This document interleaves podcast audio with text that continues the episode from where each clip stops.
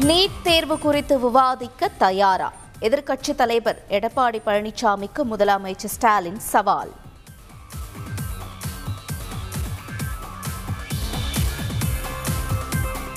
கொடநாடு வழக்கின் குற்றவாளிகள் அதிமுக ஆட்சியில் கைது செய்யப்பட்டதாக எடப்பாடி பழனிசாமி பேச்சு.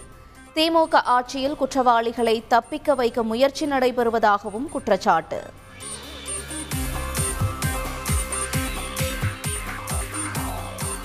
சென்னையில் உள்ள பாஜக தலைமை அலுவலகத்திற்கு போலீஸ் பாதுகாப்பு அதிகரிப்பு. பெட்ரோல் குண்டுவீச்சு எதிரொலியாக நடவடிக்கை.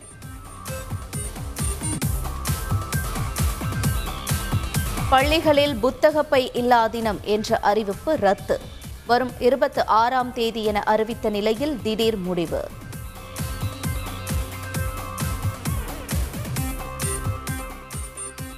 உத்தரப்பிரதேச மாநிலத்தில் முதற்கட்ட தேர்தலில் அறுபது சதவீத வாக்குகள் பதிவு. அதிகபட்சமாக ஷமிலி மாவட்டத்தில் அறுபத்து ஒன்பது சதவீதம் பதிவானதாக தகவல்.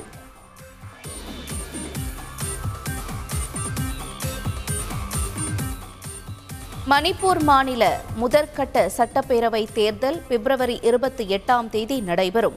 இரண்டாம் கட்ட வாக்குப்பதிவு மார்ச் ஐந்தாம் தேதி நடைபெறும் என்றும் தேர்தல் ஆணையம் அறிவிப்பு.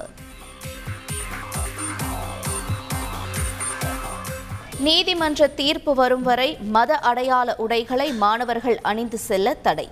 தினமும் விசாரணை நடைபெறும் என்றும் கர்நாடக உயர்நீதிமன்றம் உத்தரவு.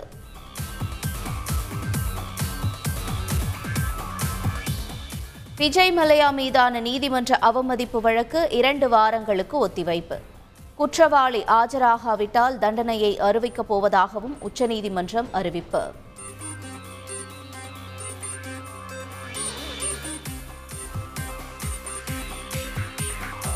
தில்லியில் காங்கிரஸ் தலைமை அலுவலகத்திற்கு வாடகை செலுத்தப்படவில்லை. சோனியா காந்தி வீட்டிற்கும் வாடகை செலுத்தவில்லை என தகவல் அறியும் உரிமை சட்டத்தில் அம்பலம்.